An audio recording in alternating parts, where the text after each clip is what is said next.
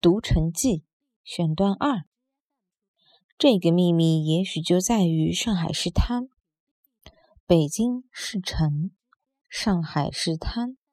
这几乎是并不需要费多少口舌就能让人人都同意的结论。北京的城市象征是城墙和城门，是天安门和大前门；上海的城市象征则是外滩。正如不到天安门就不算到过北京，不到外滩也不算到过上海。那里有一个英国犹太人用卖鸦片的钱盖起的远东第一楼，即和平饭店；有最早的水泥钢筋结构建筑的上海总会，即东风饭店；有最早的西洋建筑天地洋行，即市总工会；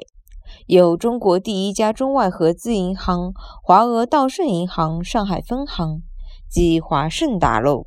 有外商银行的巨擎汇丰银行，原外滩市府大楼；有上海最豪华的旅馆之一上海大厦，当然还有江海关领事馆、招商局。这些高低不齐、风格各异的建筑，默默无言地讲述着近一百年来最惊心动魄的故事。当你转过身来，又能看见蔚为奇观的东方明珠电视塔和浦东拔地而起、巍峨壮观的新大楼。外滩既代表着上海的昨天，也代表着上海的今天。一个知识女性这样描述她对外滩的感受：一面是中国流淌千年的浑浊的母亲河，一面是充满异国情调的洋行大厦群。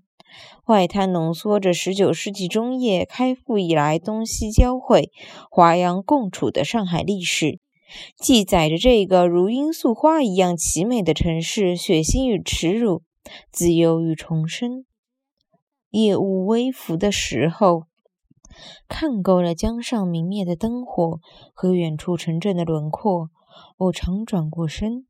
伴着黄浦江上无止无休的涛声和略带苦涩的海风，观望匆匆或悠闲的行人，猜度新月形的大厦群里哪幢是上海总会，哪幢是日清轮船公司、大英银行、意大利游船公司。外滩在我心中一直是上海最美丽的风景，最精致的象征。其实。外滩不但是上海的象征，也是上海人的骄傲。正如陈丹青所说，甚至在最为排外的五六十年代，上海出产的黑色人造革旅行袋上也印着白色白色的外滩风景，而那些介绍上海的小册子也总是拿着外滩的风景照做封面。的确，对于上海这样一个没有多少风景可看的城市来说，被称作“万国建筑博览会”的外滩，无疑是最好看的了。上海现在当然有了许多更好看的建筑，但它们都太新了，很难让人产生联想。外滩就不，走在外滩，你常常会在不经意中发现，说起来不算太老，却也沉睡着多年的历史，看到一些自林西报时代的东西。就像走在北京的胡同和废园里，一不小心就会碰见贝勒或格格，甚至和明朝撞个满怀一样。外滩确实是石头写成的历史，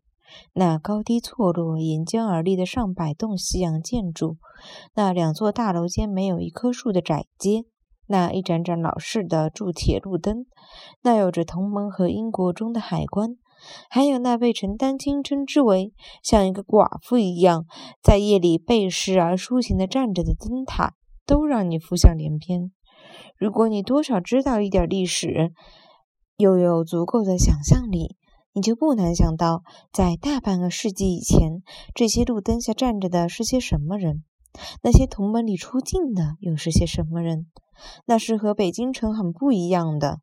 那时，北京城里皇城根下的各色人等，有前金王朝的皇族、旗丁、太监，北洋时代的军阀。政客、幕僚，下野的政治家，退隐的官员，做过京官的士大夫，圣人一样的教授、学者，雍和宫的喇嘛，五台山的和尚，游方道士，算命先生，变戏法的，拉洋片的，站街走巷剃头的，唱莲花落要饭的，以及无所事事的胡同串子等等。当然还有妓女，其中那些最体面的。头顶马具圆脚，踏内连身，身穿瑞服祥，出进茶馆、戏园子和爆肚满，喝茶、票戏，不着边际的海聊。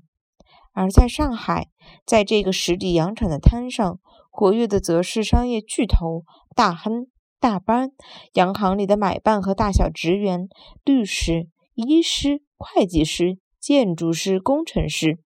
报馆里的编辑、记者，靠稿费谋生的作家，里里外外都透着精明的账房伙计、学徒、侍应生，无处不在的掮客、包打听和私人侦探，惯浪头的阿飞、白象人和洋场恶少等等，当然还有妓女。其中那些最体面和装作体面的人，便会西装笔挺。皮鞋锃亮，头发一丝不苟地梳着，走进外滩那些代表着工业文明雅致时代的建筑，在生着火的壁炉前品尝风味纯正的咖啡和葡萄酒，享用漂洋过海而来的雅致的生活。于是你一下子就感到，上海确实是和北京、和中国那些古都名义全然不同的城市。简单的说，北京是城，上海是滩。